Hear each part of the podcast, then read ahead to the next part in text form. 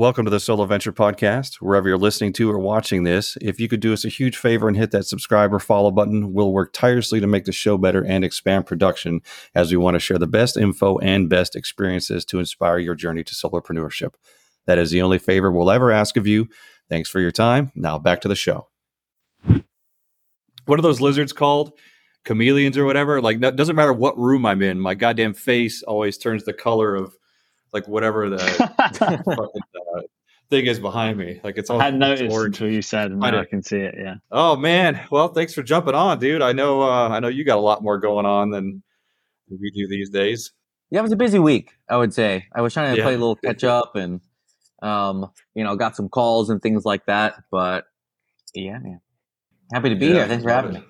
Fucking great. Great to have you.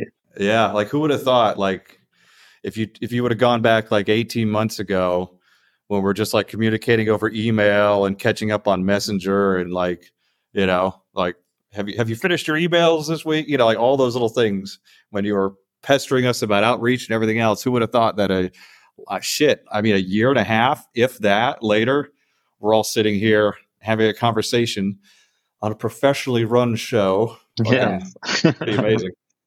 I love the growth, guys. I love the growth, and yeah, it's Yeah. it's always like wild to see. I think you know from like all different perspectives. You know, me as the group owner, and you guys seeing y'all grow, and then um, you know, got people who joined even after you guys. Like you know, the stuff that that people are working on nowadays. It's just like yeah, blows my mind, and you know, just super grateful y'all gave me a chance to to teach y'all and uh, show y'all the ropes. And so It's good to see you. Like we've uh, we've all known each other now for a couple of years. Um, I started uh, recently. I actually both met uh, in your program. Uh, shit, I don't know. We've been doing this for about six months, so probably within a year. Um, I think I was one of the first people to sign up for your for the nomadic copywriter, which seems like an eternity ago, but in a good way, you know, because so much has happened since then, and uh, it's it's been real nice to not only uh, get my own success out of that, but uh, been able to reach back into the group and, and pull some others out of there also. So anyway, it's it's good to see you, man. It's our first time that three of us have been on a uh, a podcast or a video together talking, and it's good to reconnect. It's kind of like a little reunion. So it's good to have you on. I guess uh, like most people know your story uh, and everything like that, and we all have similar backgrounds in the sense that um, you know we we've had our days where we're drinking heavy and partying heavy. Uh, me down in Miami, Reese over in Brighton or wherever, where, wherever over there, those Brits party. Uh, and then uh, I know you had your own story a little bit. So anyway, without without going through like the whole things that have, have already been said elsewhere, I, you just want to give yourself a little short introduction and, and kind of we'll take it from there. Yeah, for sure. And thanks for having me on here so much, fellas. And yeah, it's been great to see y'all grow. And yeah, Lee, I think you were actually like copywriter like number one or two or three in the program who said I'm in. So um, yeah, it's wild to see y'all's journey and it's cool that you guys are collaborating. But um, yeah, um, in terms of intros, like I'm Francis, Francis Nayan, of course. I'm uh, originally from Memphis. I'm currently traveling around right now, so I don't really have a base. And so um, I'm a freelance email copywriter and marketer, and also a freelance business coach. Um, I'm going to run a program called the Nomadic Copywriter, which is all about um, writing and building um, email list and becoming an email marketer and working to freedom. And so uh, I'm very passionate about that. Of like uh, the whole idea of like you know this four hour work week or four hour work day, whichever you want to do. The whole point is like you work um, what you want and you live a life that you want to. And so um, I'm a big, big like freedom supremacist, basically because you know, as you Lee like alluded to a little bit, is like um, almost a decade ago, I had like the least freedom lifestyle ever. I was um, addicted to, to opiates and uh, you know, namely like heroin and, and Dilaudid, and I was had like a really bad 100, 200, 300 day uh, per day habit, and so it was a true like disease, and you know, imprisoned me mentally, and you know, it was um, just a horrible thing. Addiction is, you know, just literally like I wouldn't want to, you know, wish that on my worst enemy, and um, you know, really anyone. And so, um, but you know, I, it was something that I, I dealt with for for a few years, and it kind of built up. And you know, during that time, um, strangely, I still had this idea of like I want to be a writer. You know, I want to travel the world. You know, I still even remember I was sitting in like West Memphis, West Memphis, Arkansas, and I was with like my running partner, which is like what we call somebody in like the the addict community of like somebody who we do drugs with and like we hustle and get money together with. And we were with a drug dealer in West Memphis. And I remembered I was sitting in this horrible gas station, like right by the bridge. And this drug dealer was just like, I don't know, we were having small talk, I think. And he was like, um, you know, what y'all doing? Like, what are y'all trying to do out here? And he was like, are y'all in school? Like, whatnot? And I, I forgot how we got into the conversation, but I pretty much said like, I want, he's like, I, I want to be a writer and I want to travel around Europe, you know, and this was like years ago. This was like 2013, maybe, maybe 10 years ago now. And so I read this whole idea of writing and living and traveling abroad has like always been on my mind. Um, and so in October 2014, I had my overdose where like nearly died. I was in the hospital for like two weeks. Um, and then I got clean. You know, I went back home to Memphis where I had to do my recovery and I didn't go to rehab because I actually had a choice. Uh, my mom, who works in like uh, addiction recovery, she was like, "You can go to rehab or you can just stay at home. But if you stay at home, there's going to be like crazy restrictions." Um, and she's like, "You can only be at home, the gym, and work if you get a job." And so, um, stayed at home, uh, worked out a lot, and I got fired from like two jobs because I, I just I wasn't good, you know, mentally. But uh, during that time, I did end up um, getting my teaching certification, which like nine months after my overdose, I ended up moving to Barcelona. Um, taught for a year in Barcelona, and you know I was halfway towards my dream of living and traveling in Europe. Um, and then moved to Budapest, Hungary, um, to teach. And there, after a year and a half, I found copywriting. Um, started landing clients slowly, um, and yeah, about 100, 150, 200 clients, and millions of words written. Um, here we are right now, um, still writing copy. And now I've had the privilege of um, coaching and mentoring like great people like recently here and y'all, you know, it's just, it's been amazing. So um, yeah, that's me in a good three, you know, half minute nutshell. Yeah, no, I appreciate the transparency and honesty there. I know it's, you know, I know you've told the story before, but it's still, it's not, uh, not the easiest thing to get on a recording and talk about all that stuff. And I we do have to recognize too that that type of addiction, as most people know, is like that, not many people come out of that. Like not many people recover and are able to get clean.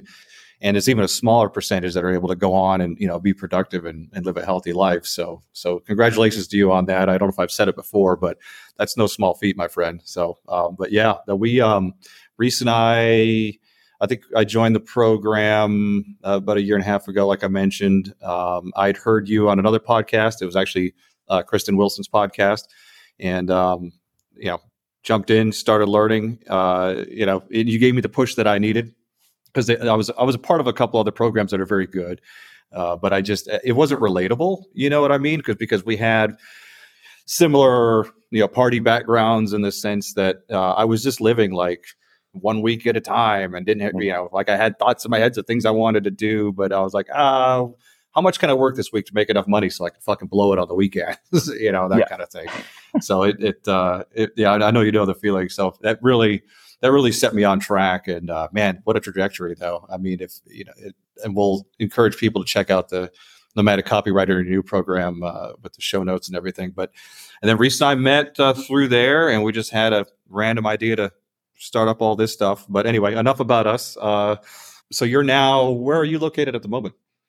Well, I'm I'm actually back in Budapest. Um, I moved away from from Budapest like just a year ago. Um, I tried my shot at living in Portugal, um, and it was all right. Just wasn't really my vibe, and I wanted out. And so now I'm like actually fully nomadic with um, no real base.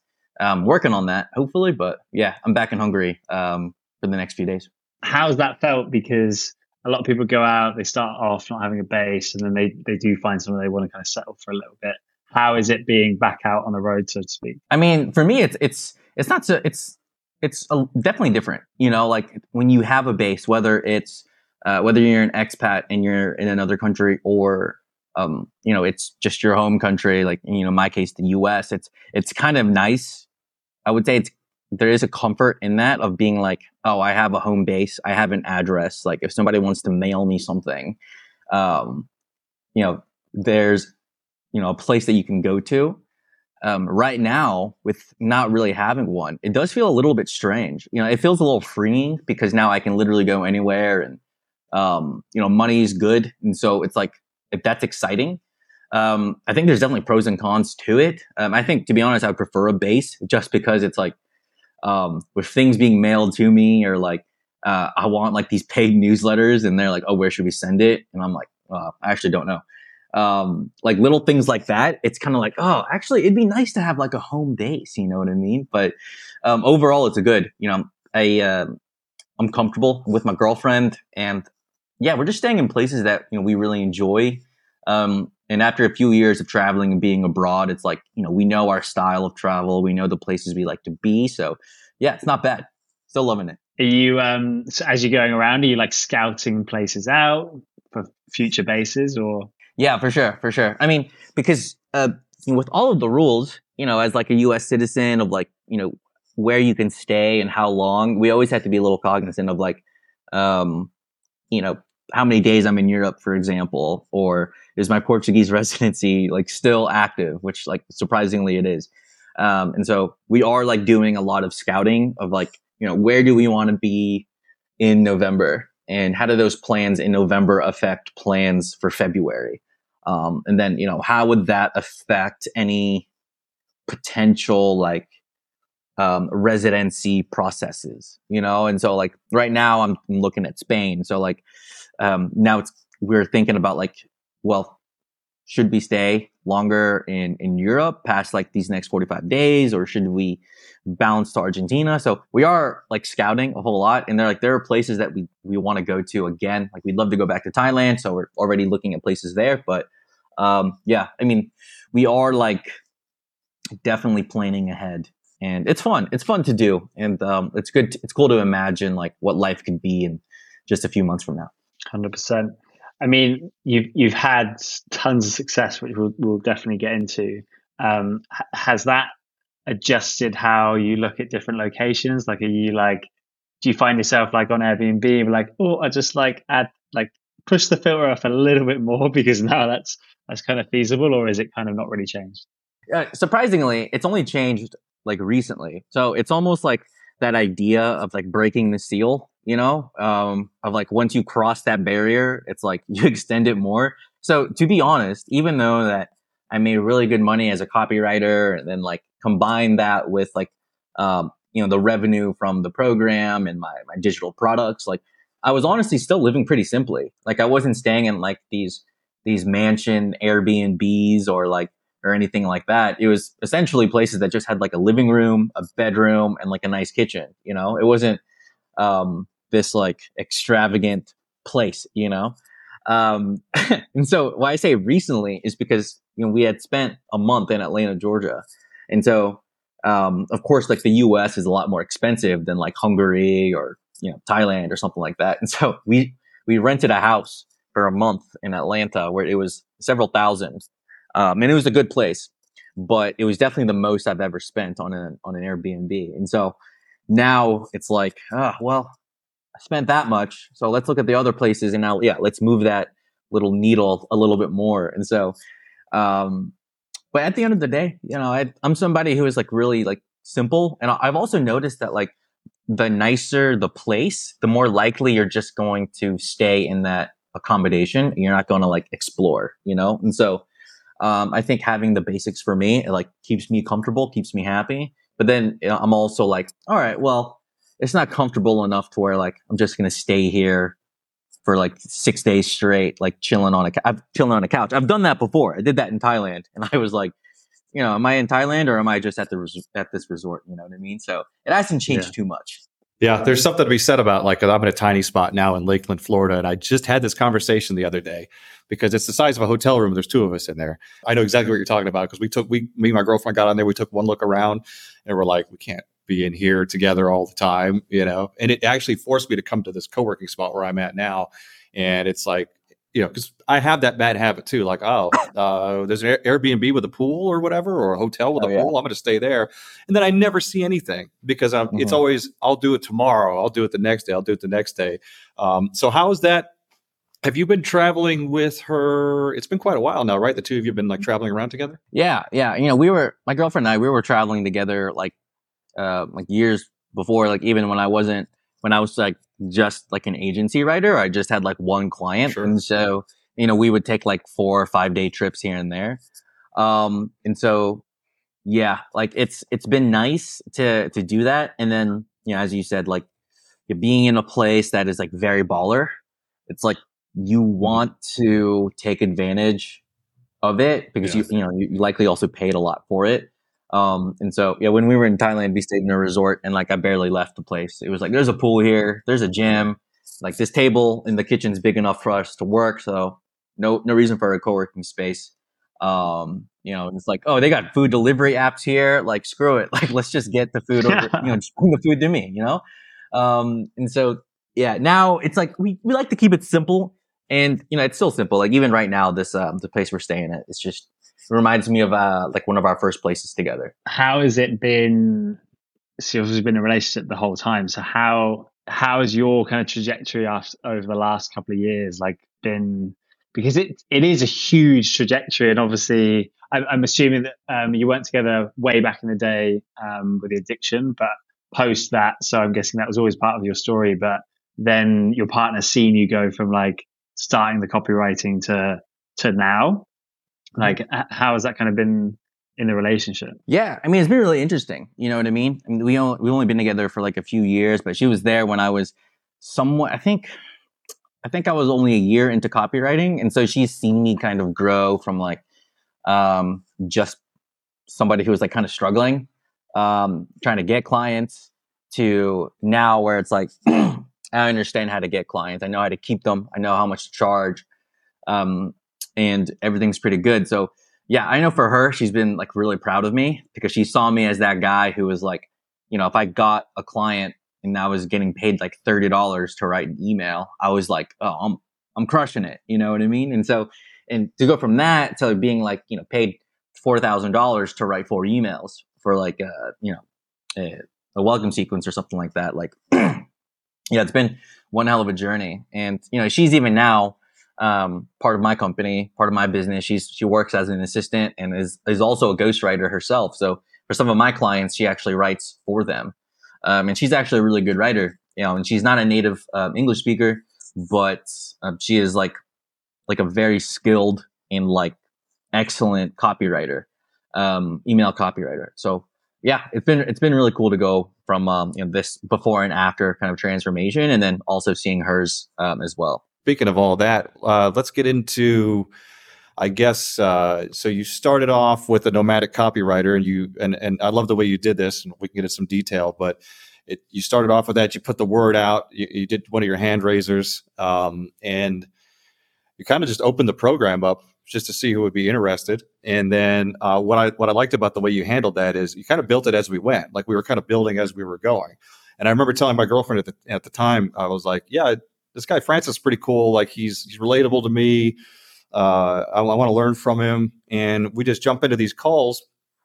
And he's got a Google Doc, and he's scrolling down a Google Doc. And at the time, that that was like the big couple of years ago when the the course thing was really huge, and everybody was doing all this fancy shit.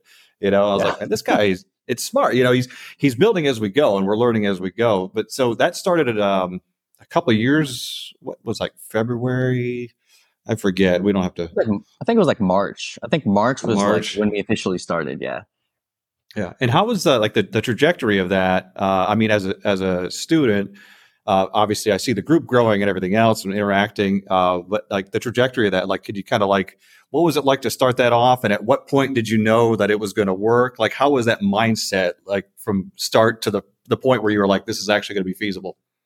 Yeah. And so I started the group basically because I was kind of, I was getting tired of, of client work. You know, I was just onboarding and offboarding clients and, um, you know, the pay was all right, but I was getting kind of bored and I wanted to add something to it. And so, um, but I didn't really know like what I wanted to do. And so I got inspired by a couple friends and like a, a mentor of mine to like start a group and just teach people what I wanted to know, like what I, what I knew and, you know, what I went through and, just give advice. And of course, it's like nerve wracking. You know, in the beginning, like you're you're getting paid for your advice. There's a lot of imposter syndrome, and you're wondering if like your stuff works.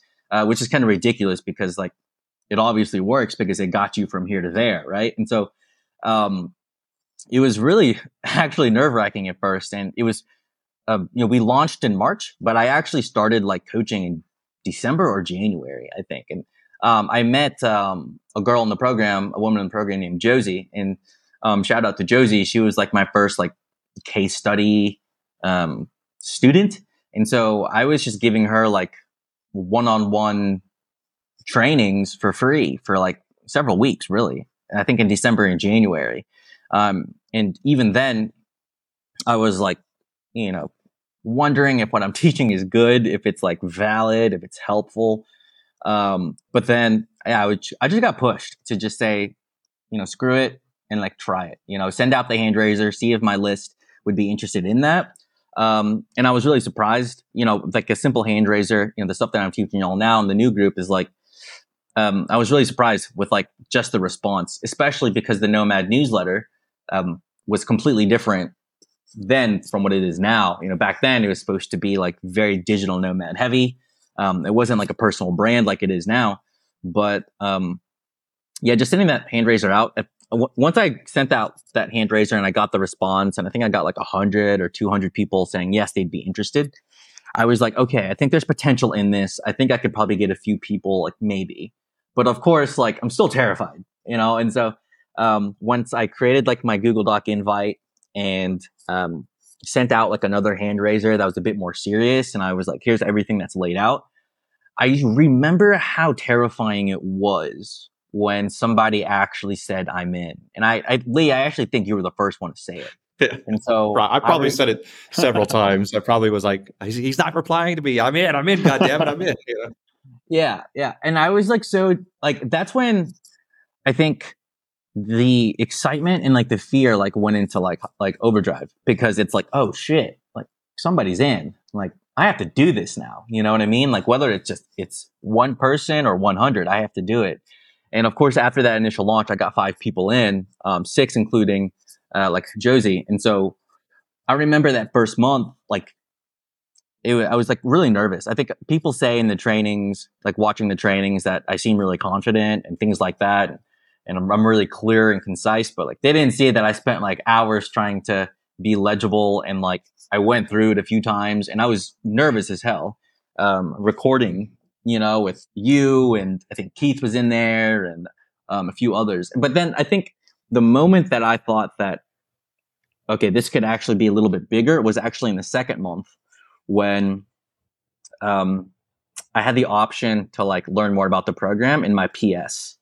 Um, and that's something I teach, like the power PS of like have your list of products here. You know, PS, here's what I can do for you. And then somebody actually responded back, and then like, you know, he wasn't part of the initial launch, but he joined. And then like a week after, somebody else joined, and I was like, oh my god, like I'm enrolling people like left and right. Like this could actually be a thing. You know what I mean? Um, and so once I got like seven or eight people in, um, I was like, you know, this is, I think this could be, this could be something, you know?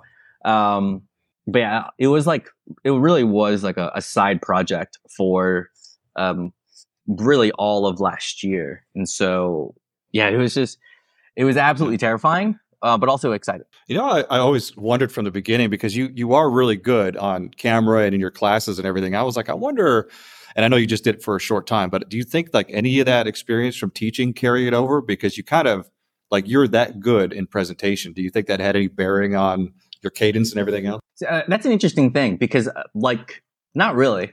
so I think that the when I was teaching, I actually wasn't like the most confident teacher. You know, I mean, I can teach English and whatnot. But like, I'm not like, I don't think I'm a confident, good English teacher.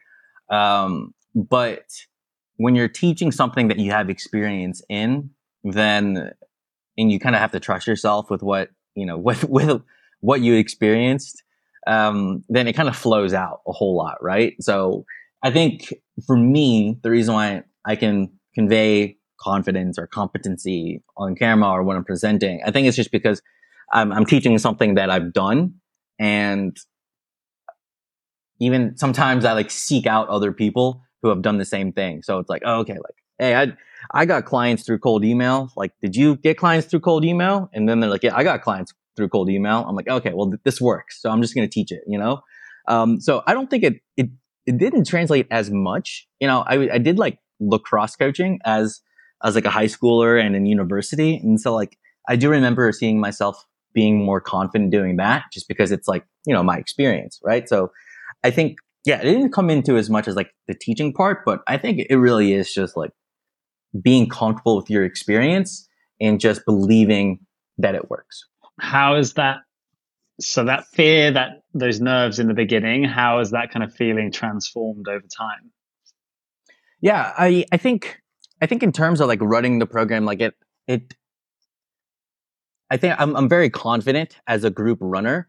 I think there are times when I feel a little bit nervous with like certain topics um, because maybe they're a little bit more high level, or it's like how I get nervous with maybe like how can I be, how can I make this more clear, you know, or if I'm wondering if like if if I can be as concise with it because you know I'm a very simple person. I like to break things down, and I'm like, oh man, is this too complicated? Is this too like a few steps ahead? You know, um, so it's that part does come in, um, like when it comes to like the fear of like running the group, it's I feel very confident with my group. Um, I love it. I know it works. And so I think that's, you know, very similar to being like a copywriter or a freelancer with a skill. It's like at first when you get that client, you're like, oh man, I'm, I'm nervous. Like, am I going to be good at this? Right. Um, but then once you get enough reps in and you see things working, then you start to feel, you know, a lot better. And, you know, that's where I'm at right now. And uh, even with things like launching offers and, and stuff like that, like there's always fear, you know, with that, you know, even with the, the new group, even though I was mainly talking to TNC, um, alums, like I was still like nervous launching it. But over the year, I've also tried to launch like new digital products that like some worked out well, some flopped and like nothing changed, you know, no one hated me. People would still buy from me. People still read my emails. So, um, yeah, the fear hasn't really, the fear is still there, but it's, it's more like if I feel that fear, then I know it to follow it because it probably means it's, it's a good thing and it's to make me a whole lot better. It's speaking of uh, like trying different iterations and things that, that may or may not work. Like, what's your after you've been doing this for a while now? Like, what's your thought process? And this could go for like uh, client projects or for the group things. If you have something that doesn't work, like how do you triage that? And like what's your what's your process like how do you know how far you should take it do you have like a like a standard like thought process you run yourself through now you know in terms of like running the group or like um you know whether it's like launching new products and offers or even doing client work it's really i don't know if this sounds good you know but like it's just like an intuition thing it's and i look at the numbers and i be honest with myself with it um and i also just understand that if things don't work out like that's fine. You know, nothing that we ever do um, is guaranteed to crush. You know, and you know, I even look at it as like an athlete standpoint, and you know, you look at professional sports and players in the NBA or um, you know, in world football or whatever. It's like you're not going to win every game. You go out there, you try your best, like, and you know, if it fails, then like let's go back to the drawing board, right? So, um, really if I get this vibe that like, you know, this process isn't working or like this, uh, you know, these types of emails aren't really doing it for this client, then it, it honestly, it's only like a few chances. Like I'm not going to be running something for six months and then being like, you know what? I actually think this isn't, this isn't right. You know, I have to put on my brain as like a, a marketing, uh, you know, a marketer, put on my marketing brain and be like, okay, well, you know, this, you know, let's, let's take this as a test. This test isn't working let's see if we can change it, you know, and like, let's, let's break it down and see like, you know, what's wrong with it, you know? So like, just for example, I remember I tried launching a product, um, on like social media and on like how to grow on like, um, on Twitter and things like that. And he was like, how to get your first like thousand followers on, on Twitter or something. And I actually launched it and I got like a bunch of sales, but it, it was, it wasn't as much as I wanted. And I was like, okay, well, I think obviously this means that my list isn't coming to me to talk about social media, you know, and I was honest about that, right? So you really have to look at your failures as like very strict and be like, okay, this didn't work out as well as I wanted to. What can I do next? You know, and um, is there something I can tweak? Should I try it one more time? Maybe it's a seasonal thing. Maybe it's a messaging thing. Like, what can I change up a little bit? Right. But it really is all about being honest with yourself within like the first like two or three iterations. It's, it's amazing insight because so many people will be precious about, okay, I'm going to launch X. If it doesn't succeed, like, oh, oh no, it's like, it's amazing. Yeah. If it doesn't succeed, you get all this data and you know your audience likes X or Y or Z. Um, like it's so useful. Um, so it's, yeah, it's good to hear that's the kind of mindset there. It's like, it's humbling, of course, you know, um, I think anyone who's been in this game long enough is like, um, launched something that failed or they worked with a client where it just the whole thing flopped um yeah really that's just part of it i mean i i'm not afraid to lose. Um losing sucks. Um and there is some hesitation there but you know that's that's it you know? Like with every with every failure you learn more and it's it's going to get a lot better next time. I do like the sports analogy and, and like you mentioned the nba because those players if they take a, a a shot and they miss, they have to the, the, next shot they have to completely clear that out of their heads, which is not an easy thing to do because you got at the back of your mind that I just fucked up the last one, so this one's going to suck too. But it's that that takes some discipline over time. Do you have any? So you it sounds like you do a lot of like you know the internal thought process and everything else. Do you have any like like mentors or anybody that you looked up to before that you still go back to now for like a second opinion or third opinion or anybody else that you would like to bounce ideas off on a regular basis?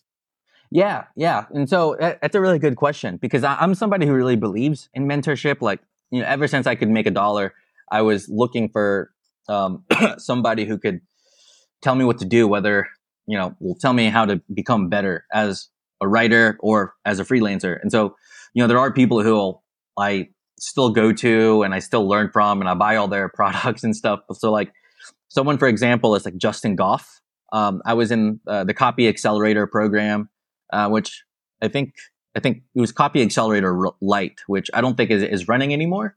Um, I know he exited out of that company, um, but I really enjoy his his stuff and I, I love his messaging, um, especially after leaving CA because um, he's all about email list monetization. He's all about having a good, happy, healthy lifestyle where you, you can make money, um, but you're still writing and um, you're just enjoying life. And so I, I, really appreciate him. And there's people like Sean Anthony, who is actually the guy who walked me through how to launch the program.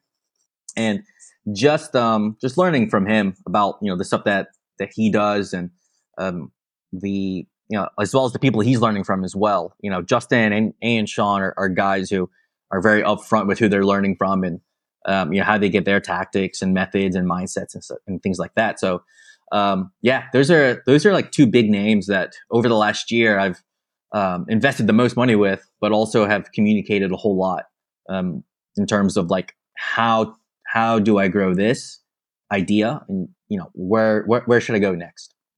you are being mentored by some big names, but you are also a mentor now as of the last couple of years. How, I mean, you, you got into all of this um, after teaching into straight into copywriting and mentoring is a different game. I'm sure. Like what's, what are some of the lessons and what, and what are you enjoying about it? Well, yeah. So I would say the, the things I'm definitely enjoying about it is just seeing people grow and they grow in in different speeds and they come in at different stages. Um, and so it's really interesting and really fun to see somebody who is like maybe completely new, totally from scratch, and they have this dream and this this idea, this goal that they want to be six to twelve months from now, and to see them, you know, talk to me about what niche they want to work in, um, to you know landing a client in that niche and then compounding with another client and then eight nine months later they're like um, you know they're traveling you know what i mean? Or like they they're living the life that they wanted. Like that's for me that's amazing just because i it's it's not too far from like where i was a couple years ago. You know i've only been a copywriter for six years. Um, and so just just knowing that somebody like learned from me and was able to change their life and you know feels happier, like that feels amazing, you know? Um, and then it's, it's super fun, like also just helping people who are a bit more experienced because it, it also makes me reflect on myself of like, okay, like, um, what are one or two things I could be doing differently? You know, how can I, like pushing someone from zero to one is like really difficult, right? Like for people who are a bit new, like getting that first win is really difficult.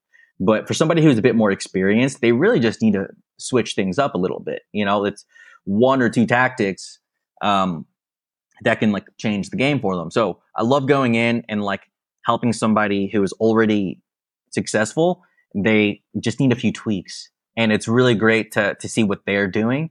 Um, give them that advice, and you know they're they're on track, right?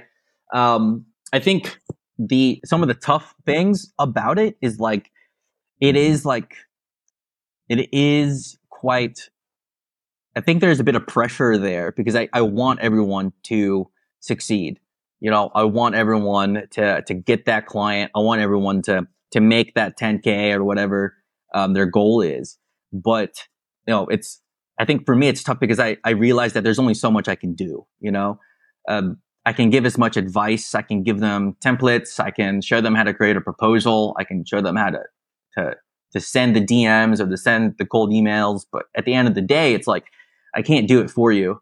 And I wish I could, you know, in a way, even though it'd be exhausting. Um, but it's, it's, it's, yeah, I think that's one of the tough things is like knowing that, um, I can't help everyone that I can do all I can. But if, if you're not willing to, you know, going back to the sports analogies, like I can draw up the play, I can make the most perfect, um, you know, the play for you to get that shot up. But like, if you're afraid to shoot that shot, like we can't win and you're not going to. And so, um, for me, it's also humbling in that sense of just like, um, knowing that I, I can't necessarily help everyone um, you know, no program out there is like a hundred percent success rate. Um, but you know, everyone who go, who gives a hundred percent will will reach that goal eventually. You know, um, and so yeah, I think that's that's one of the tough things that I've had to go through as as like a mentor and a coach is just like I'm I'm trying to give all I can. I just hope that you can execute enough and you can execute it well, and that you're patient enough um, to stay in the game until you get that win. Oh, for sure. I could totally see where, uh, as fulfilling it as it is to help this many people, you also kind of put a little bit of weight on yourself, you know, because like you said, you want to see people succeed and give them all the tools they possibly can. Are you noticing in your like it, with the with the student, I don't know if we call it the student body, whatever we want to call it, in the group now, with the uh, let's say like a cross section of the community, are they mostly uh, are they from all different walks? Do you have more people trying to leave corporate life? Like, what what's like a standard journey? And, and if there are uh, is such a thing, um, do you notice any traits that are similar through the group? Like, uh, how's a how's that made up? Like, you know, demographically and background wise? It's very diverse. I would say, like, um, diverse in every sense of the word. That people are, are from everywhere, from you know, seven continents, maybe. I don't know if I don't know if I have all seven, but like, um, you know they're from all different backgrounds. They're in, all in different stages. Um, but they all have like this idea of like freedom. Um, I don't think anyone in the program has these massive aspirations of running like this huge 50, 100 person like empire. I think we've had a few people join who have like this uh, idea of having like a boutique agency, which will give them freedom. But I think everybody has like this idea of simplicity and um, using this skill to stack on other skills to live a more simple and freedom based life.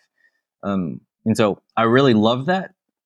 You know, it's it's it's great because I think I think my vibe also attracts that type of person. Like, I mean, as you said, I'm I'm I'm giving presentations on freaking Google Docs, and um, I just found out how to make a pageless like three weeks ago. So, um, yeah, I think that's that's something that's within the group. There's that. It's a lot of people who want simplicity, not easy. They want it simple. Um, and they want like a very, they appreciate real. And, you know, they're kind of like this like anti-guru mentality, which I like too, because I'm not a guru and nor do I want to be. Yeah, that, that was one of the first things that like, uh, besides like our similar past, uh, was uh, I, w- I was a member of a couple other groups that were excellent groups, but I just kind of felt like another number in some of them, uh, and I kind of felt like you were like you know obviously you're super relatable but you're also like this guy is teaching from like he's just reaching back like a year you know? He's not so far ahead and i know there's like a time and place and a value to people that are like super high up and they're experts i just didn't feel like that was right for me and, and i've noticed that it, with other people in the group too I, I feel like that's kind of like the group that we've got are, are people that just kind of need a you know like the expertise but you know we're not like like Tony Robbins is amazing, but I'm not going to go spend a shitload of money to go see him, even though I'm sure I would come away with it for something. Like I want to, you know, learn from the guy who was just here like a year ago. That's like not so unreachable, and the guy like you do now, like the guy who responds to messages, and you know, I think that's that's really served you well. Yeah, yeah. I mean, I I I run the group in um in a way like uh, and there's always like that saying of uh, be the change you want to see in the world and I was always thinking, you know, be the coach who you you needed. And so um, I think when I was starting out, I was really intimidated by people who are way more experienced.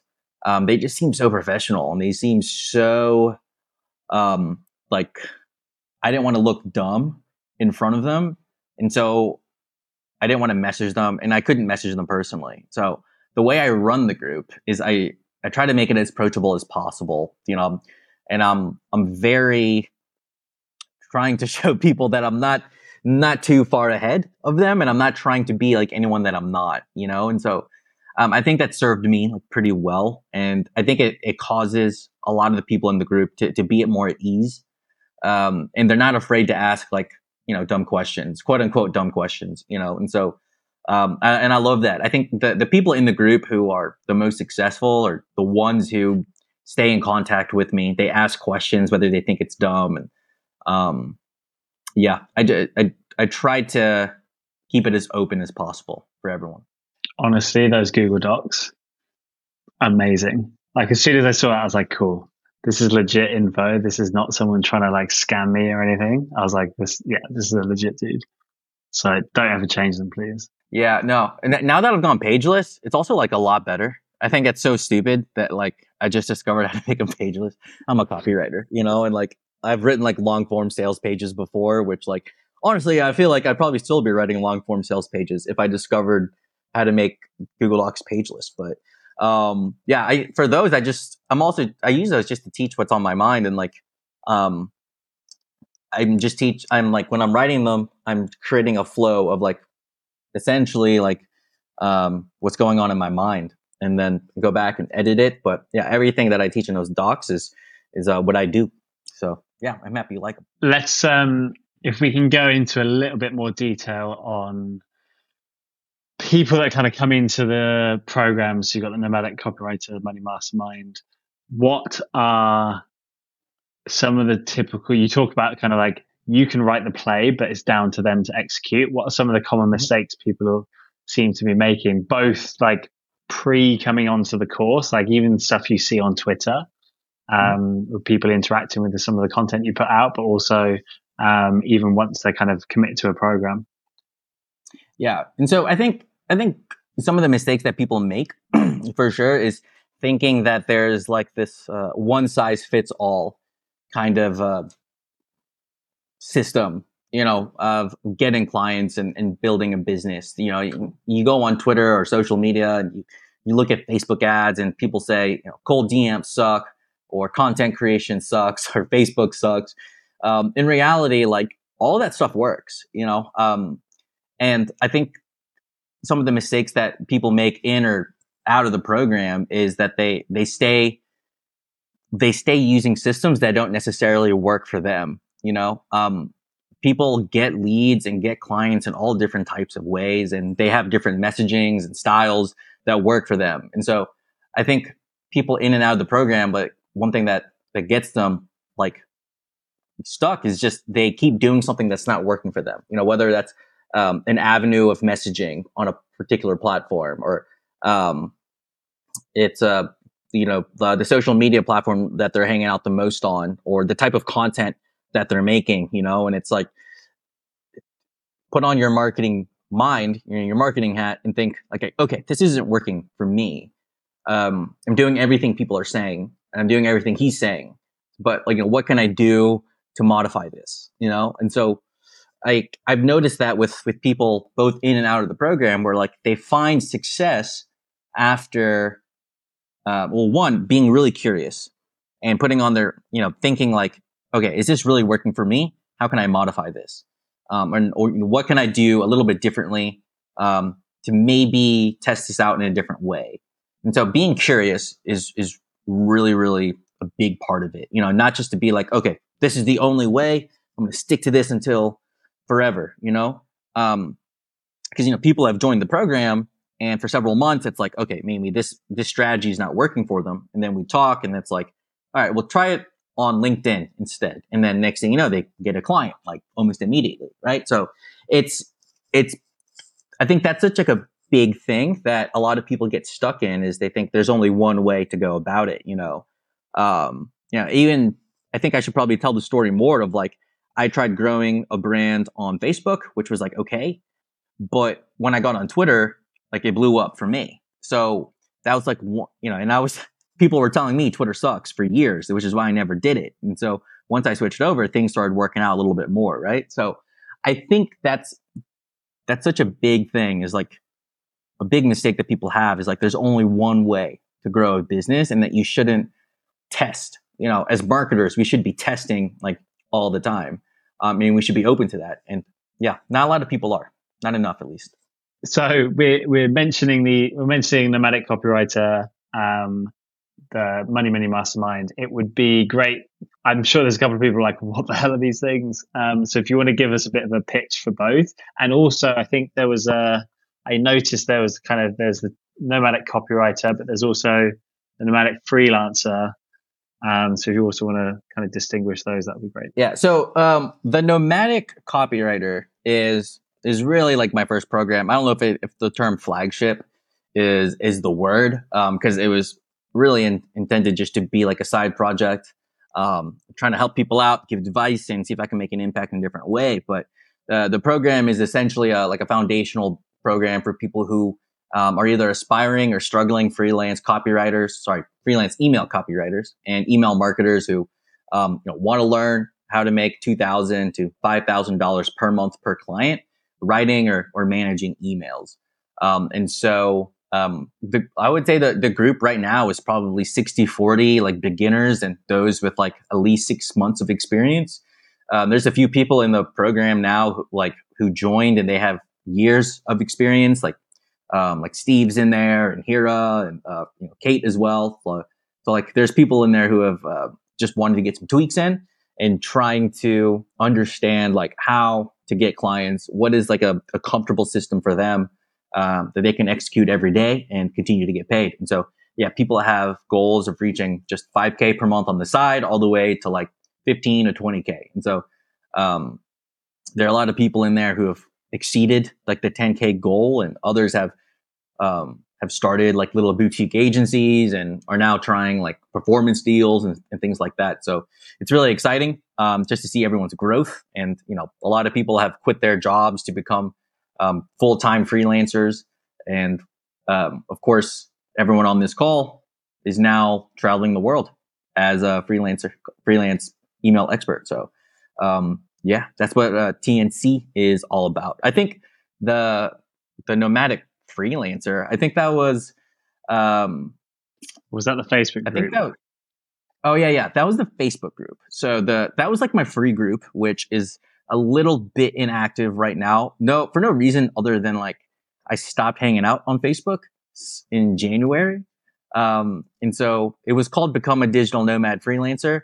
Um, I tried to change it up um, just because like not everybody in there was like trying to be a nomadic freelancer. It was like a, a, lot of people who just wanted to learn how to make money online. So I just I changed up the, the name of it, but I actually might create a new Facebook group because it's a it's a great way to to get new leads and build community and things like that. So um, yeah, slightly different from TNC, but TNC is uh, the I guess my mid my middle ticket offer people would say. And then, you know, my new product is uh, the Money Menu Mastermind, which is all about how to create uh, leverage products and programs, helping you make money while you sell your advice. Um, and so that's for people who are um, a bit more experienced. Uh, they perhaps have an audience or want to have an audience and they want to step away from the client grind. Very similar to where I was about a year and a half ago. So um, people who want to learn how to create leverage products and um, make more money. And so um, yeah, that's just starting up right now and I'm really excited about it. It's something that I have a lot of experience in over the last few years, especially running my own products the last month, year and a half. So yeah, if anyone's interested, like send me a message. And we're uh, we're both a testament to that too, uh, because it's funny how you go from like no clients to like, am I am I doing the right thing? Is this going to work out? And then now, uh, quite honestly, I'm, I'm overworked. At least uh, I work seven days a week now, so so yes, uh, if anybody's interested, they should check out your program because that's the next step for me. Any clients who are listening right now is uh, getting rid of all of you eventually here. But but it, it's a testament to both of your programs. It really is because uh, I, you know I started with zero. Now I'm uh, making more money than I was at my old job uh, and turning clients away. So so your your flagship program worked for me, and and we're excited to get away from uh, all the clients and move on to the next level also. So we're we're not only fans of it, but we're we're in the middle of it. So uh, we'll have to have another checkpoint here, see how we're doing a little bit down the road. On that note, it it it would be amazing to because we obviously we know some of them, but I'm sure our audience would love to hear a little more about some of the wins you've had in the um, nomadic copywriter because there's been some really cool stories over the last 12 months. Yeah, for sure, for sure.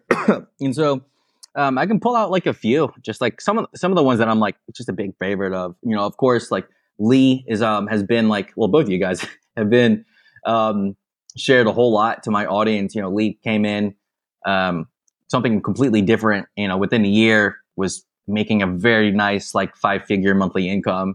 Um, Reese as well. Like I I still remember it was like April 2022, and you were just calling me on your way back home and I could hear the rain, uh, that London rain. You were coming back from work. It sounded like you were just busy. It sounded like you were in a suit. I know that sounds ridiculous, but it just sounded like you were in a suit. The London, um, London look. Yeah, and so like, yeah, I like, and then you know, within like a few months, you know, less than a year, I, you know, you sent that message where you were like in Portugal and Cyprus and things like that. Like, I absolutely love that um, and that you were able to out earn and you know earn double than what you were taking home you know, at your day job. And um, I love stories like Shane O'Neill, who he came in with no marketing experience at all. Um, he took everything with the program like down to a T, you know, executed all perfectly. Um, even with the whole like, hey, pick a niche that's really weird that you're interested in, and you know, of course, he is now working for one of the be- like biggest Brazilian Jiu Jitsu personal brands. Um, and he's, I honestly think within a year, he's going to be like dominating um, that space and like probably, I hope to be managing a bunch of like the big jujitsu brands. So uh, not just personal brands, but maybe apparel and things like that as well. And so, um, and there's also um, this guy named Johnny T. Um, he doesn't want he doesn't want me to say his last name, but um, he's a really good guy, kind of like a bodybuilder, powerlifter dude who, um, yeah, we started working together back in January this year, and then really quickly, he's like he's very much like Lee, who is like a big implementer, checks in every so often, and comes in with like a big win, you know, and he he's making now around fourteen thousand a month, um, writing in the dentistry niche, um, doing things for like local practices. I think that's the term. Um, but yeah, I think um, all those people have been like amazing. And uh, then of course, like I guess the recent ones as well. You know, Hira Osama, she is um, um, an amazing woman from from Pakistan, and you know she's a mom, she's a busy mom, and has has had experience as a freelance copywriter for a few years, but had a few sticking points, and now just two months later, she's booked out. Um, she's already turning clients away, and yeah, I'm just super proud of the work that she's done as well. So yeah, those are just a few of the wins. And yeah, I hope that showed you a little bit of a, uh, the diversity in the program as well of like, you know, people have come in and from different backgrounds and different stages. So, and aside from the learning uh, aspect of it, uh, and we don't have to get into too much detail because of our current positions, but just the networking, you know, like for example, you, you mentioned Hira and, uh, and James, um, they they work for me now you know? And it, it, was really nice for me to be able to like reach back into the group and and i knew i was getting a quality quality writers. You know we sent out some test projects they nailed it. And uh, so that that's nice too i think that the that connection aspect. And, and obviously uh, the biggest connection is, is, just me and reese coming into the group together and doing what we're doing now so yeah, like there's the there's a learning aspect too but you develop friendships and networking opportunities that that you'll never find anywhere else yeah, definitely, definitely. I think that's what that's really one of the best things about um, uh, community is like, you know, the people that you meet in these programs. Some of them are going to be friends for life. You know, um, you know, even now we had a call with uh, uh, with Nick Yates, who's fa- this fantastic email marketer, and even one of somebody in his program was somebody I was in a program with Eddie, um, Eddie Burren, and I was just like, oh yeah, Eddie's there too, you know, and I, I've known Eddie for a few years, like since 2019, I think we were in a, in a very close mastermind together. And so, yeah, it's, it's such a nice way to, to be in the trenches with, with different folks and just seeing how people grow, you know? And, um, yeah, I'm so happy you guys have connected. I know even right now, um, two people, CC and Josie are about to meet in Vienna, um, like this weekend I think. And uh, yeah, it's really cool. Cool. Um, so we got a couple more to kind of bring it back out a bit. Um, the kind of journey, obviously on Twitter or any social media network, anyone who has managed to build a lifestyle business, it is the dream. Like you know, there, there's no there's no picture or anything that makes us think, oh, I don't want that lifestyle. It's very very appealing, and typically we kind of for a lot of people, we see the highlight reel. I think in a lot of your posts, you've still been pretty authentic about the fact that it's it's not like the perfect lifestyle.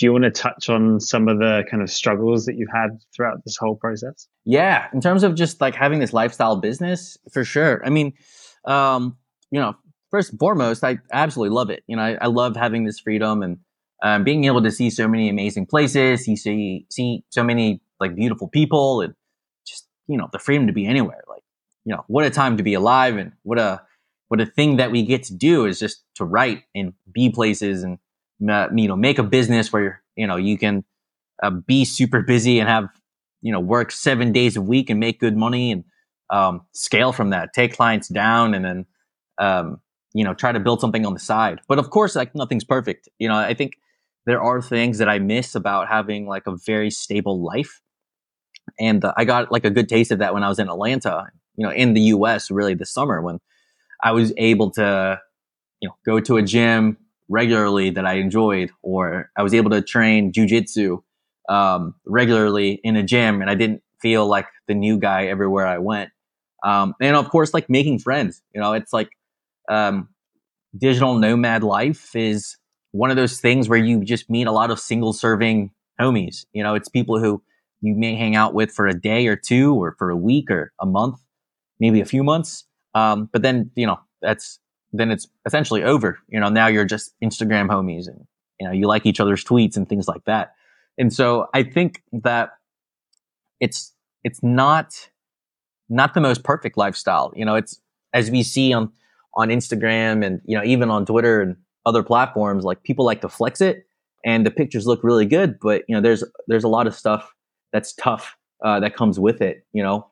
Um, and yeah, you know, even though I love traveling, I'm going to Barcelona next week, and I have plans to go uh, back to Southeast Asia in a few months. It's like sometimes I I would really like to just be in one place, focus on work, um, train regularly, and like you know start to put down some roots. But um, yeah, I mean, even when I was in the states, I and I was there, it was nice, but then I was like, oh man, I really really wish I could go to Italy right now. You know what I mean? So sometimes the, the grass is always greener. No, it's funny how that works. Like uh, whatever I'm doing at the time, like, you know, it's, it's a human thing. I just start listing out all the things that I'm like, just like you being back in the US, I'm like, uh, I go to the same store every day. I've got my gym, everything's, you know, at, and then of course, after a while that you start to get the itch and you want to get back out again. But with all that in mind, like what is you know uh, what does like a day look like for you? And then when you do need to unwind or you do need to take a step back from everything like do you have any rituals? Uh, i know you, you're into jujitsu and everything else but like what is like in a nutshell like your typical day look like? Yeah i mean a, a typical day for me um it can depend on if i have any big projects going on if i have like you know if it's a but like i would say typically i usually wake up around like 6.30 or 7 um and go for you know have like a little morning routine. It's nothing too intense or guru entrepreneury. It's just have some black coffee, sit in silence, uh, go for a walk, come back, shower up, start work, um, and then yeah, it's just deep work for about four, like three, four hours. And during that time, I get a lot of client work done. Um, then I take some time to to answer all the messages and Discord from the communities um, that I'm in, um, create content for myself, and then you know, that, that includes like my social content and then my email list. Um, and then really within like five hours, maybe by one o'clock, 2 p.m., I'm pretty much done with everything that like I would say needs to be done. Um, then I sporadically check Discord to see if anyone responds. Um, but then during that time, like maybe I'll go work out. Um, maybe I'll go on another walk. Maybe I'll just relax. Um, then I'll go to jujitsu, usually in the evening. Um, and then, you know, during that time, I would say from like that early afternoon to like late afternoon, um, it's pretty open. So I could be doing anything in that time. And um, if I have a big project, then I just dedicate more time to, to that project. You know, like I won't relax and hang out from like one, from, you know, two to four. And during that time, I'm, I'm back to working on the projects. But I do have like a hard cutoff typically at like 5 p.m. Um, and and you know even when I'm not doing like any big projects, then like that cutoff is like 2 or 3 p.m. It's like you know I think when I was in Thailand, I I didn't have any huge projects going on, and so like my days were typically done by like two or three. Um, and during that time, I would like go to the beach or um, do a jujitsu session or something like that. But yeah, and then the evening is just like whatever I want to do. I try to eat early and then try to go to sleep by like ten thirty or eleven or so. But um, the most important part of my day is like the the morning where I, I do the deep work for four hours because I, I really think that if you you focus and you have the right systems and you know what to work on first, then you can get a day's work of a day's work done within those four hours. And then you have those extra hours in the afternoon where you can focus on anything you want to do, whether it's more work or personal things. Um, and yeah, I, I love helping people like create that kind of life because yeah, it's nice to have like an afternoon open to where you can, you know, improve personally or professionally. There's nothing quite like it, is there? We've talked about um, your story, how you got to where you are now, copywriting, but also mentoring and coaching through the Nomadic Copywriter and the Money Menu Mastermind. And we would love to know, like, what's on the horizon. Like, you you kind of start the Nomadic Copywriter. I think it was kind of going to be a side hustle, and it's actually it is now your middle ticket offer. You've got a higher ticket offer. Like, is there something even now you've got those in in place and rolling? Are you kind of thinking longer term? Yeah, I think so. You know, I I'm gonna I, you know, for the future, the whole plan is to grow those. Um, I do want to have like um, just run things through my email list, um, be on social media, maybe even like not even need to be like a big brand. You know, I think the crazy thing is like with the changes to to social media and like to, to Twitter and X and things like that, it's shown that like you know you don't need to have a massive audience to make a really good income. You know, um, I know people who have less than 5,000 followers who are making like 50K a month, uh, but they're just doing it in different ways. And so, you know, my whole thing is right now is um, helping everyone inside the inside the nomadic copywriter, um, help everyone in the money menu mastermind and grow that as well. Um, continue growing my email list, create new products and offers, um, and just grow, you know, everything within the the nomad sphere that I have going on. Um, but then I, I honestly, I still love writing copy. I still love, I like doing client work with clients I actually enjoy. And so even when people ask me what I do, I still say I'm a, I'm a copywriter, you know? And so, um, I think there's always going to be that element of me like wanting to partner up and manage an email list and things like that. So, um, for me right now, I'm having a lot of fun doing that. um, growing what I got and yeah, teaching fantastic people like y'all. Awesome. Super excited to see it all come to fruition. Well, man, it, it's been awesome, man. It's it's it's just surreal that we're all sitting here together right now. And uh, look, look, look where we've all look where look and pat myself on the back. Look where we've all made it in a year's time. Uh, but it would be awesome uh, that if we have another checkpoint, you know, obviously we all know each other. We'll keep in touch. But thanks for uh, giving us your your time here because you know yeah, like we're you. all friends. But to lock you into a, a, call like this, and I know that a lot of the people that we know, like our mutual friends in our groups and everything, they haven't heard you a, on a podcast in a while, and and this has been an amazing catch up and just kind of see where we're all at. So to be continued, my friend. This was awesome. Yeah, to be continued. Yeah, thank you guys so much for having me, and I'm looking forward to, to growing with y'all even more. Thank you, Francis.